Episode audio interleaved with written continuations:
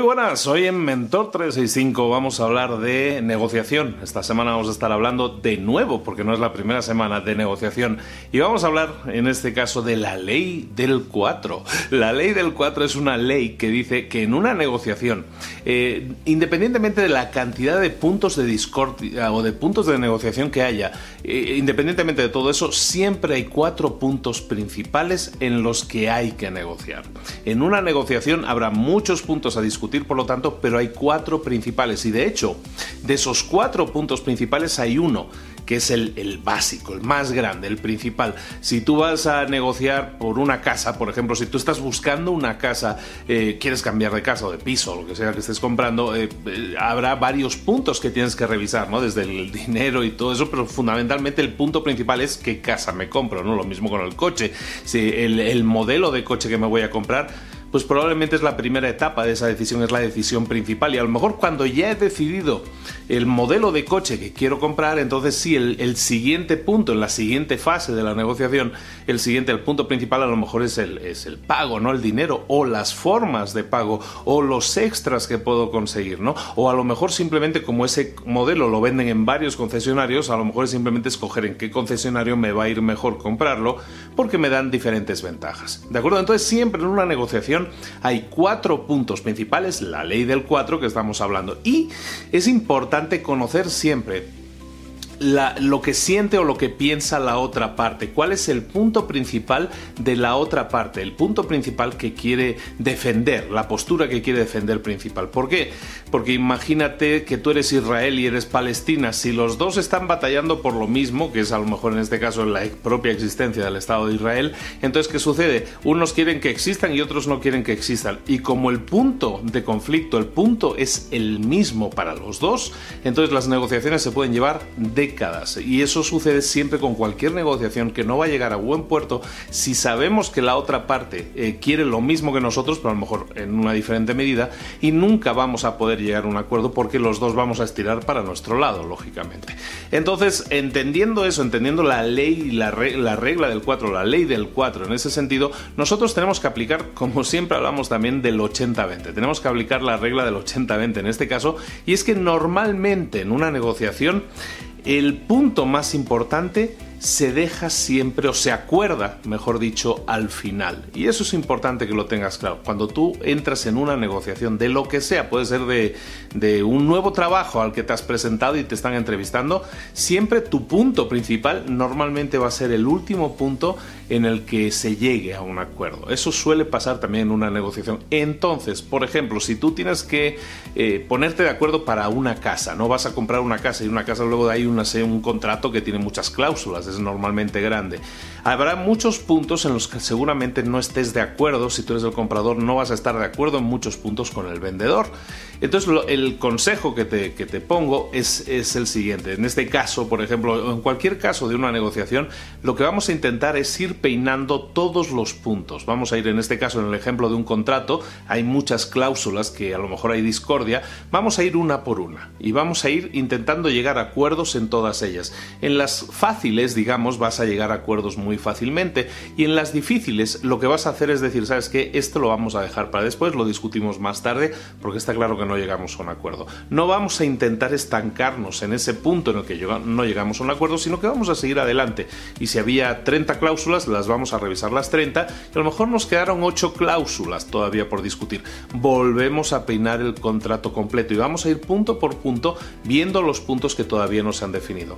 Llegará un momento que a lo mejor es en la segunda iteración, en la segunda vuelta o en la tercera vuelta, en la tercera iteración, que lleguemos a tener solo esos cuatro puntos claves.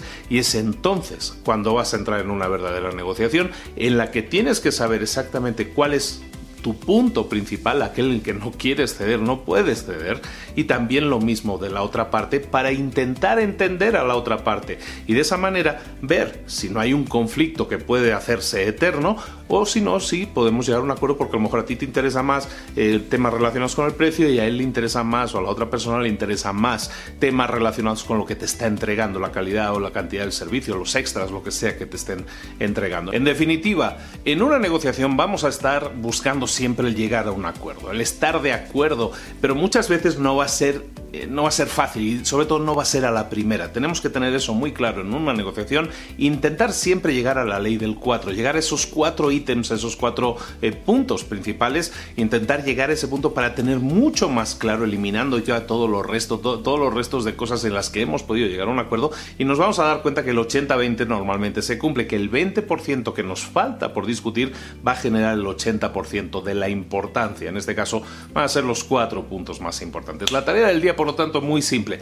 Ten en cuenta ahora mismo cualquier negociación en la que te puedas estar, en la que estés enfrascado o estés metida, metido ahora mismo. En esa negociación, a lo mejor hay muchísimos puntos ahora mismo de desacuerdo. Empieza a analizar esos puntos, haz una lista de todos los puntos en los que ahora mismo no hay un acuerdo. Empieza a analizarlos uno por uno, siéntate con la otra parte y empieza a ir uno por uno en esos puntos. En los puntos en los que haya un acuerdo más fácil, los acordamos. Y en los puntos que no, los puntos en los que haya resistencia, los pasamos hasta que nos queden cuatro. Y en ese momento empecemos a negociar, empieza la negociación en serio. Y ahí tenemos que tener claro cuál es el punto que más le interesa a la otra parte y cuál es el punto que más te interesa a ti, para ver si uno puede ceder en uno y, y a cambio el otro puede ceder en el que él no le importa tanto. Si los dos puntos, a lo mejor principales para cada uno, por ejemplo en el caso de una negociación para para un nuevo puesto de trabajo. A lo mejor eh, te encuentras con que tú quieres negociar el tema del dinero, tú quieres un salario más alto, pero la otra persona es, está muy fija en que no te puede dar un salario superior al que te están ofreciendo. En ese caso, no puede haber un acuerdo. Pero, ¿qué puedes hacer en ese caso? Si entiendes que ese es tu punto principal y entiendes que la otra persona, su oferta no va a variar, ¿qué vamos a hacer? Irnos, abrir la puerta y decir, ah, pues adiós, ahí te quedas. Podemos buscar alternativas, podemos a lo mejor decir, ¿sabes qué? Acepto el salario que me estás ofreciendo ahora, pero a cambio quiero un compromiso por parte de la empresa de que en 90 días vamos a tener una revisión de mi desempeño. Yo me voy a, o nos vamos a definir una serie de marcas, una serie de metas y yo pienso alcanzarlas en los próximos 90 días. Y lo único que quiero es tu compromiso para que dentro de 90 días tú me hagas una revisión de los puntos que hemos acordado que yo voy a alcanzar. Y si los he alcanzado, si he demostrado mi valía, entonces sí requeriría de un aumento de sueldo. Si estamos de acuerdo en eso, entonces hay un acuerdo. Y si te fijas, hemos negociado, de alguna manera hemos cedido en lo que esa persona nos estaba ofreciendo, pero no estamos perdiendo porque estamos ahora sí eh, definiendo un punto, una fecha límite para tener el aumento de sueldo que nosotros estábamos buscando en primer lugar a cambio de una demostración de nuestro esfuerzo. Eso puede ser una solución a un punto que sería un callejón, de, un callejón sin salida de otra forma. En cualquier caso, recuerda siempre, la ley de los cuatro te establece que vas a tener que buscar esos cuatro puntos principales y de esos cuatro puntos, recuerda, siempre va a haber uno que va a ser el principal, defiéndelo, analízalo, pero también entiende a la otra parte y busca escenarios de compromiso para que haya un ganar-ganar por ambas partes. Que eso al final es lo que nos estamos buscando y es lo más beneficioso para todas las partes y para una buena y fructífera relación de muchos años. Esto es Mentor 365 todos los días, contigo acompañándote para tu crecimiento personal y profesional. Nos vemos mañana a la misma hora con un nuevo vídeo. Aquí te espero. Saludos. Hasta luego.